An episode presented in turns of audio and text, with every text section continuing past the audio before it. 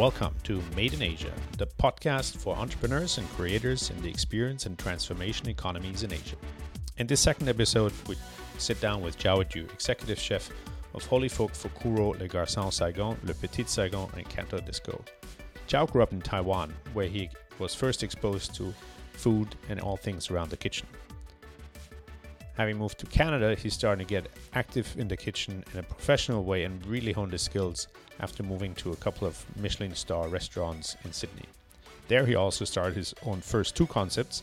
He then came to Hong Kong to set up Ho Lee Fook with the Black Sheep Restaurants Group. And in the six years he's been in business, there has been no looking back. Definitely a must try on a Hong Kong food circuit. This eatery brings together Asian flavors and is heavily influenced by Chinese cuisine. Zhao is always active and keeps an open mind when it comes to approaching the way he cooks and what he cooks, and we look forward to learning from him today. So, Zhao, welcome. Uh, how's it going today? Yeah, it's going okay today. Yes. Yeah. Busy days for you. Uh, uh, obviously, we're in a pandemic, right? We can't deny that. Uh, how's um, how's that been for you? Uh, on the whole, you know, for for business, it's been a very challenging year. Uh, having to pivot constantly uh, the business in different directions uh, as the pandemic goes on. The legislation changes, um, the social distancing uh, measures mandated by the government, table sizes. Um, so all these come into play uh, constantly, Hmm. and we have to shift the business direction at all. It's at been a bumpy time. ride so far, right? It's been quite a a wild ride. Let's put it this way. Yes, definitely a wild ride. Yeah. Okay. Have you ever had something similar before? Or is this like definitely a first? Uh, definitely a first, you know, uh, especially in terms of um, how different the business had to change. Okay. You know, um, for most of my career, it's been working and operating dine-in restaurants, Okay. but all of a sudden having to switch uh, to different platforms like delivery and takeaway, uh, and non-dining customers. This is definitely something that's uh, dramatically different than what I had been doing in the past. Right. So, Okay. Yeah, we'll talk about delivery maybe more in a minute. But uh, I read in um in an interview of yours that you said my job is to provide an experience to people, right? So Mm. very on point with uh, with this topic of this podcast. So what makes the experience in a restaurant? Obviously, as a background as a chef, you come from a food centric focus, I guess. But where how do you piece it together when you look at restaurants? You've had a few in your career so far, right? This is your fifth or even more than that, seven. If you scale it up. uh, maybe Let's give the names. So you started out first one where you had your own input was in Sydney, right? yes, yes, Miss G's, Miss G's, and then Mr. Mr. Wong. Yes, and then you moved to Hong Kong, moved right? to Hong Kong, opened this. okay, Yeah, so this I would say yeah, this is the third restaurant. third Uh, restaurant, and yes. then you were involved in uh, Canton Disco, right? Uh, Canton Disco, Fukuro, Le Garçon Saigon. Okay, Yeah. So we're looking at uh, at, at six. Yeah, So far, yes. yeah, not bad, not bad. Okay. Uh, yeah, it's been a lot, bit of work. So, So, so obviously very different restaurants. Maybe Canton Disco and here, uh, Ho Lee Fook are somewhat similar, right? uh, similar, yes, in terms of uh, the food and approach, but the Canton Disco is more refined, more upscale in terms of experience. like some cousins of sorts, right? Yes. But um, so when we talk about experience, where do you and you have created different ones uh, in different parts of the world? Where do you is your hook the food? Is that's the first thing you think about? What kind of dishes you're gonna look for uh, serving, or how do you go about? And when you say your job is to provide an experience, where do you start that experience? Where does the journey start? The, uh, the food is the focus, like Right. primarily, um, and how to compose the dishes uh, and formulate some ideas around composition of the dishes. That's the starting point. When you say composition of the dishes, that's like ingredients like a fish and veggie and meats and, and starches, or is it more on the menu how they line up? Um, yes, how uh, the composition dishes are what I mean, like how it's put together Okay. on a dining table as an experience. or like serving style, family style, or plated individual. This, That's right. That's Okay, right. yeah, yeah. Or the or the, the dishes that put together that make up a meal Okay. for uh, the end consumer. Okay. Uh, so, with that in mind, how to put a, a, an- a holistic experience for that as a starting point. Okay. So the customer journey, sort of the, the guest, the diner, is your first thought. Like you walk into this restaurant and then you have the meal as an ex- is that where you sort of the, the perspective you take? That's it. That's it. Okay. So, okay, the food is starting point. How, uh, how, how, what kind, what type of dishes? Hmm. How many dishes? Between how many people? What are they're gonna need to order? Right. Okay, that's the base, and then the next step is okay. Um, how would they be greeted? What kind of beverage program would they have? Yep. Um, if they're having beverages, what kind of beverages specific? Are they cocktails? Are they wines? Hmm. Uh, are they mocktails, teas, sodas? What what what make up the beverage program of what they're gonna have?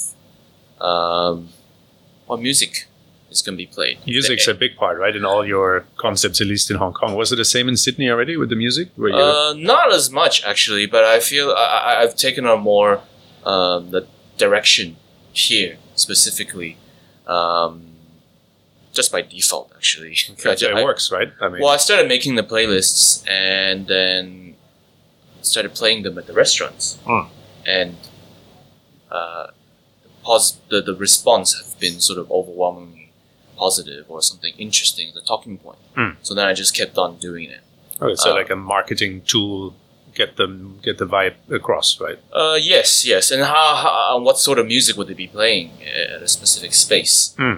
Um, Does it change all the time, or you have like one playlist that goes up and down for? well, there's there's many different playlists that we have actually, different era, different genre, and uh, different tempo. Okay. So they they change from evening to evening. Uh, Oh, really? also, different timing of the evening as well as, as it progresses. So that's that's another aspect. Hmm. Um, so we're talking about the lighting in the restaurant. What type of lighting? Uh, how's it? How's the dining table going to be lit? Uh, so that's one aspect. Um, and uh, the flow of the experience from from the minute they're greeted, they sit down, they order the food and the beverage Hmm. as they consume, the speed of the dishes that which come out, um, and uh, the dessert. That's the whole curating this this, this sequence of experiences. Yeah. uh, is something that we, we take into consideration. Okay. One quick break. We gotta move this a bit closer. All right. Um, the uh, so, so let's talk about design, interior design. Obviously, Ho Lee Fook. For those of you who haven't been here, uh, Elgin Street in Hong Kong, definitely a must try. Uh, if you like Asian fusion food, right? I guess fair to call it Chinese influence, It's, yeah, mostly Chinese from different parts of China. right? Uh, Taiwanese dishes and um, yeah, just more freestyle. Yeah. So it's a just c- collection. Tasty food. I mean, it's good food. Basically, I think that's the bottom line, right? Something that's Yes. Yeah, really delicious. Um, so, uh, in terms of design, um, do you have an interior designer you go to, or you think it's some restaurants spend a fortune, like millions on interior design? What's your, how much is that of the experience? You know, Um, I mean, we, we, we work we work with this architect, uh, Sean Dix, Mhm. who I think is uh, of one of the best designers uh, for restaurants in Hong Kong. He's got a very pragmatic um, ideas about a functionality of a restaurant. At the same time, uh, taking in consideration a design aspect. So functionality plus design, that's what's what should be consideration when you walk into a space. Um, we also worked with Sean about like some of the elements, uh, cultural elements uh, for the restaurant and the design, uh, which is inspired by Hong Kong. right? Like the Uh, cats upstairs, right? When you walk in, The cat's upstairs. That was, you know, we there was a c- just empty wall. And said, look, something." you know, we need to fill this wall with something. Um, and it's not a Chinese restaurant if it doesn't have a Chinese money cat. Right. And the more the money cat, The better. the, the, the, the more money it brings, you know, the more luck it brings. so far, so good, right? I mean, it's not. Yes, yes, you know, uh, but that was just like a, a like a anecdotal conversation. Yeah. But then, you know, he understood like, oh yes, maybe he's right. Let's fill this wall. We uh, looked at this part of this uh, structure and the, coming down the stairs. That's inspired by um, uh, a graffiti artist, Hmm. uh, a King of Kowloon, and he has he's passed away now, but he had a lot of work all over all over uh, Kowloon. Uh, he was uh, illiterate, but he was able to uh, memorize some of the scripts and how it's written, Wow. and he had it all written. Some of the uh, the works all over the Kowloon Peninsula. Um, some might call him the godfather of um graffiti art in Hong Kong. Really? So that's so sort of like an homage, homage to to that cultural aspect of Hong Kong. Uh, we also contacted a local artist, uh, Jonathan Jay Lee, who commissioned a series of artwork on the walls that is um, using sort of a comic art uh, stencil Hmm. to illustrate um, different scenes from Hong Kong. So very local artists, and Yes. you've much taken Hong Kong your home by now, is it? You've been here six, seven years. I've been here six and a half years now. Six yeah, half, so yeah. you know, I've made this uh, made this home, and I've been living in this restaurant for the, for the last Yeah. six years or so. Big change from Sydney. I mean, do you miss Sydney, or is it more like that was a journey, or what's your? Uh, I do miss Sydney. You know, I think it's a very nice place to live, um, and uh, I still hold it very dearly. Uh, I made made some made some really uh, close friends over the years. Uh, they're considered my family now.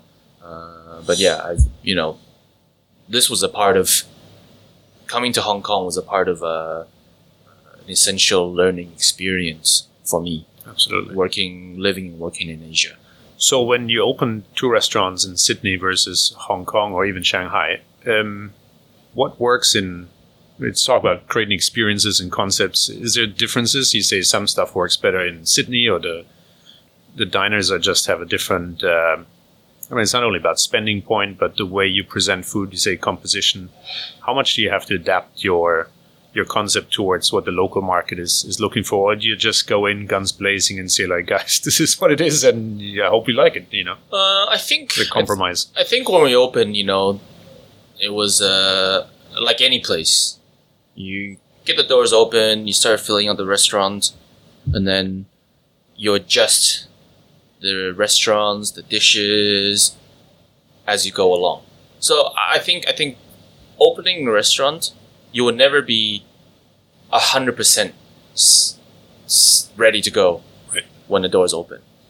You open at maybe about ninety five percent Hmm. more or less.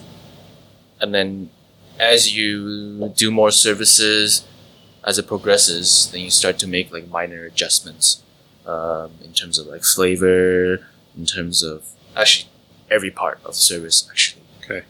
And when you look at when you when you first started Ho Lee Fook, what you paid attention to the most is that been the most successful, the biggest acclaim, where people say this is really what, or for all any of your restaurants that where you put the most focus on, and you really I know here you have the uh, roast goose right is a big part of your um, of the menu Mhm. is and it's uh, popular, so I guess that kind of worked out. But is there any time you're surprised you like well I you know, we kind of didn't really spend much time thinking about this, and it really people love it. Is that does that happen? You get surprised sometimes by a success or pop, how things are popular or don't take off. Yeah, of course. You know, um, it's you you you start with a, a menu in mind, and then you start finding out. Well, these some dishes are are really popular with the guests, Hmm. and they become of, unofficially the signature dishes, so to speak, right? Which will never really intend to be that way because you can't really say, okay, this is my signature dish, until somebody says, okay, that's the restaurant signature dish, right? Okay. You know, it's it's not up to you to decide. It's it's the the crowd, the customers ultimately decide what really defines a particular restaurant experience. You teach yourself up we- well here with the dumplings, right? From uh, your mom's recipe, I think. So that sort of had a, a good story around it that that's easy to to explain to to a guest. Is that important, or is it really just the food tastes good and people go for it? Well, it was the way it's made is um, how my mom would make it at home, Right. and it's bit it's different markedly from a lot of restaurant dumplings in that sense. You know, she would use two types of pork. One is minced, and one is hand cut, um, because we didn't have a food processor at home. But that gave uh, some texture uh, Right. to the dumplings. So you did what you didn't expect. But that's just something that she didn't even think. You know, it's just well Out of necessity, out of necessity. yeah, Um, and um, we eat the dumpling. We dress it with sacha paste, which is very Taiwanese condiment. Um, but that's sort of unusual outside of Taiwan. Um, so that became the the I guess how, that's how we ate it at home. Yeah. So, you know, these things that um, uh, we we made a point of making an adamant uh, about became sort of uh, something new. And you're you're very mm, particular about ingredients as well, right? To have um, quality ingredients and then sourcing them from the right places as well. How is that in Hong Kong? I mean, it's a very small territory, right? There's not much land. Is there anything you source locally, or do you find things uh, like you mentioned, ingredients from Taiwan or from other places where it's a bit more challenging to get the quality that you want? I think you know when we first started, we tried to look whatever's around us first. Okay. Whatever, and then we whatever we cannot find, then we look elsewhere. You know, there's there's not a lot of arable farmland. There's no um, uh, cows being uh, raised in Hong Kong on pastures. So you know, they presented some challenges, but um, the good thing about Hong Kong is you can get anything f- around the world within Hong Kong, maybe within 48 hours. So that's that's that's the plus. So it's easy to source stuff. Um, we did talk at one point uh, some weeks ago that you found a hydroponics guy in Shenzhen for your vegetables. Is that some of your leafy oh greens? yeah, well it's um we we we work with uh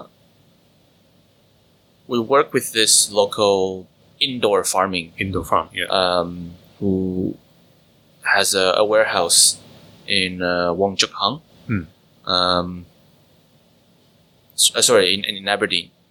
But she, uh, you know, look looks at a space and say, okay, whatever we can do flat, let's multiply it, and it's it's all using uh, irrigated uh, water to Yeah. grow a lot of these different With the lights going and all the that. lights going. Yes, And so the quality is there. I mean, are you are you believer in that? You know, this is the way forward because obviously food is a big is not a crisis right now, but it's a, it's be, be, becoming an issue in globally, right?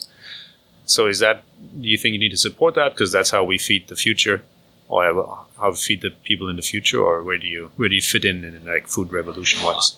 I think arable farmland is now presenting itself as a big challenge globally as a population of the world is increasingly, you know, we projected to be 11 billion people in the next 30 years. And how do you how do you feed all these people?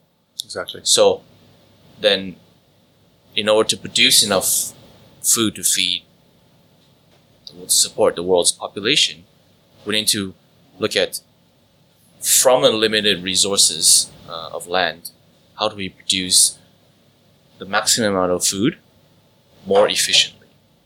So the city farming actually re- what I find is that it reduces uh, carbon mileage because it's half an hour away Yeah, right here. Yep.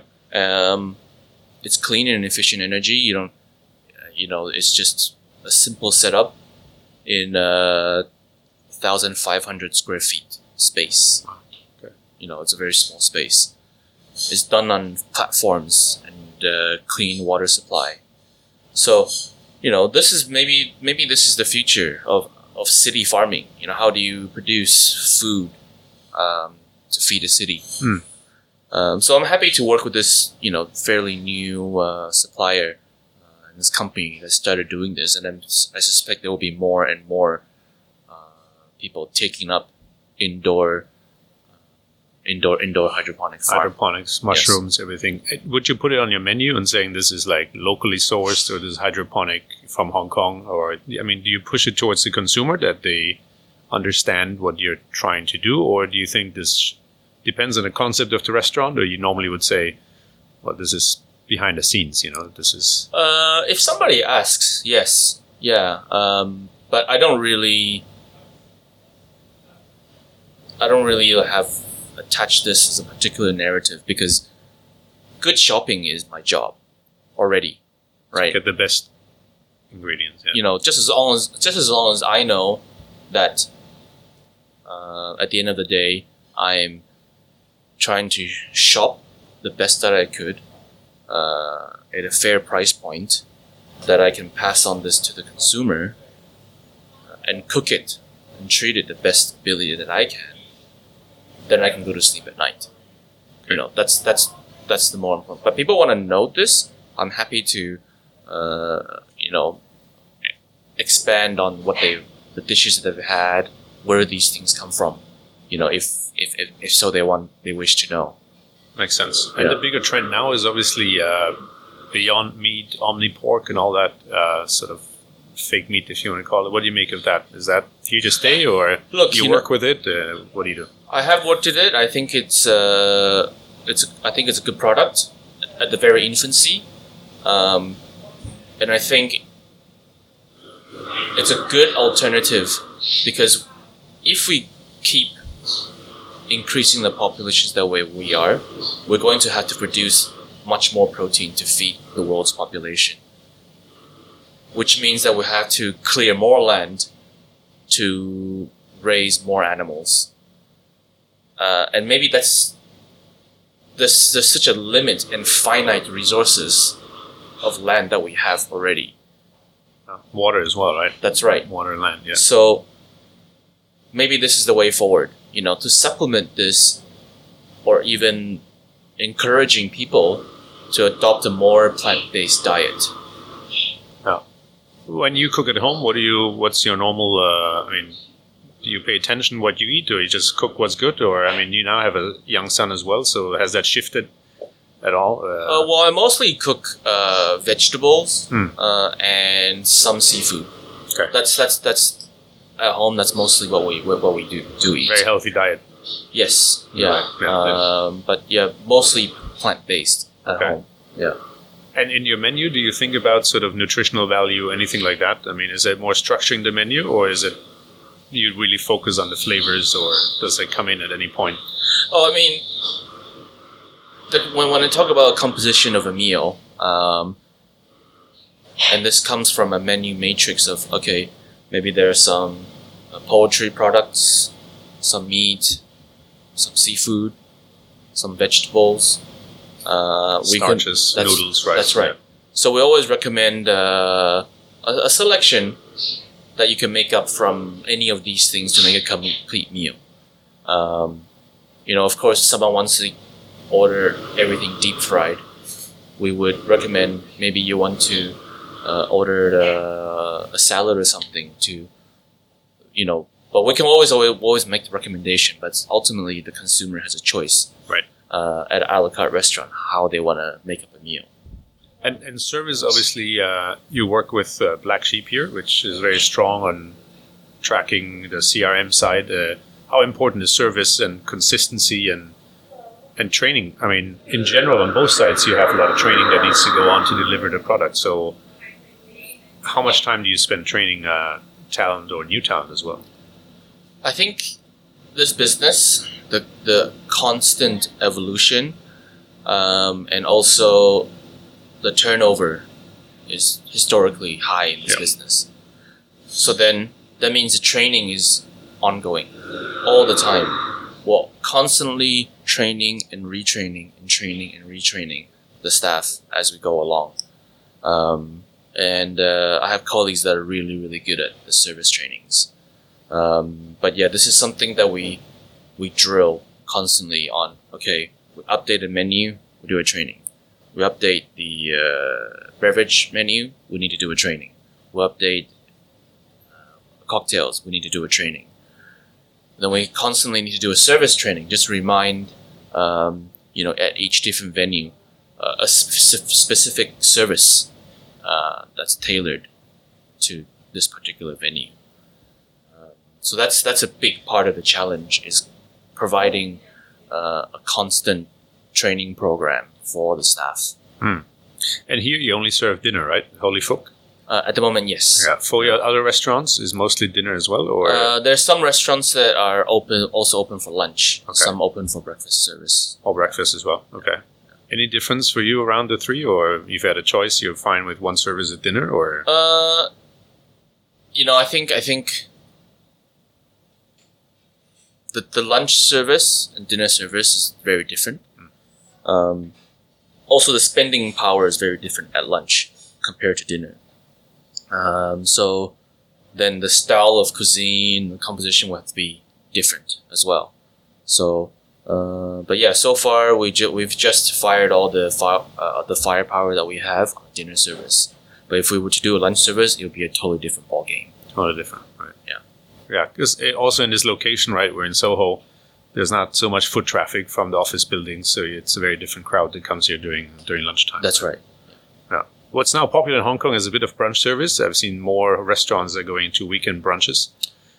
Yes, you know, I think uh, this is a very strong uh, sector still, uh, but also quite a, a lot of work because uh, you know some people might it might be a boozy brunch, and some restaurants do offer that, uh, which involve a lot of uh, more more more beverage service in that sense. Uh, some do you know a buffet style or you can eat style, and then they offer a different type of service as well. So, but I think uh, the, the the brunch the brunch game in Hong Kong is definitely strong in, in many uh, venues, and uh, some some of them work really well.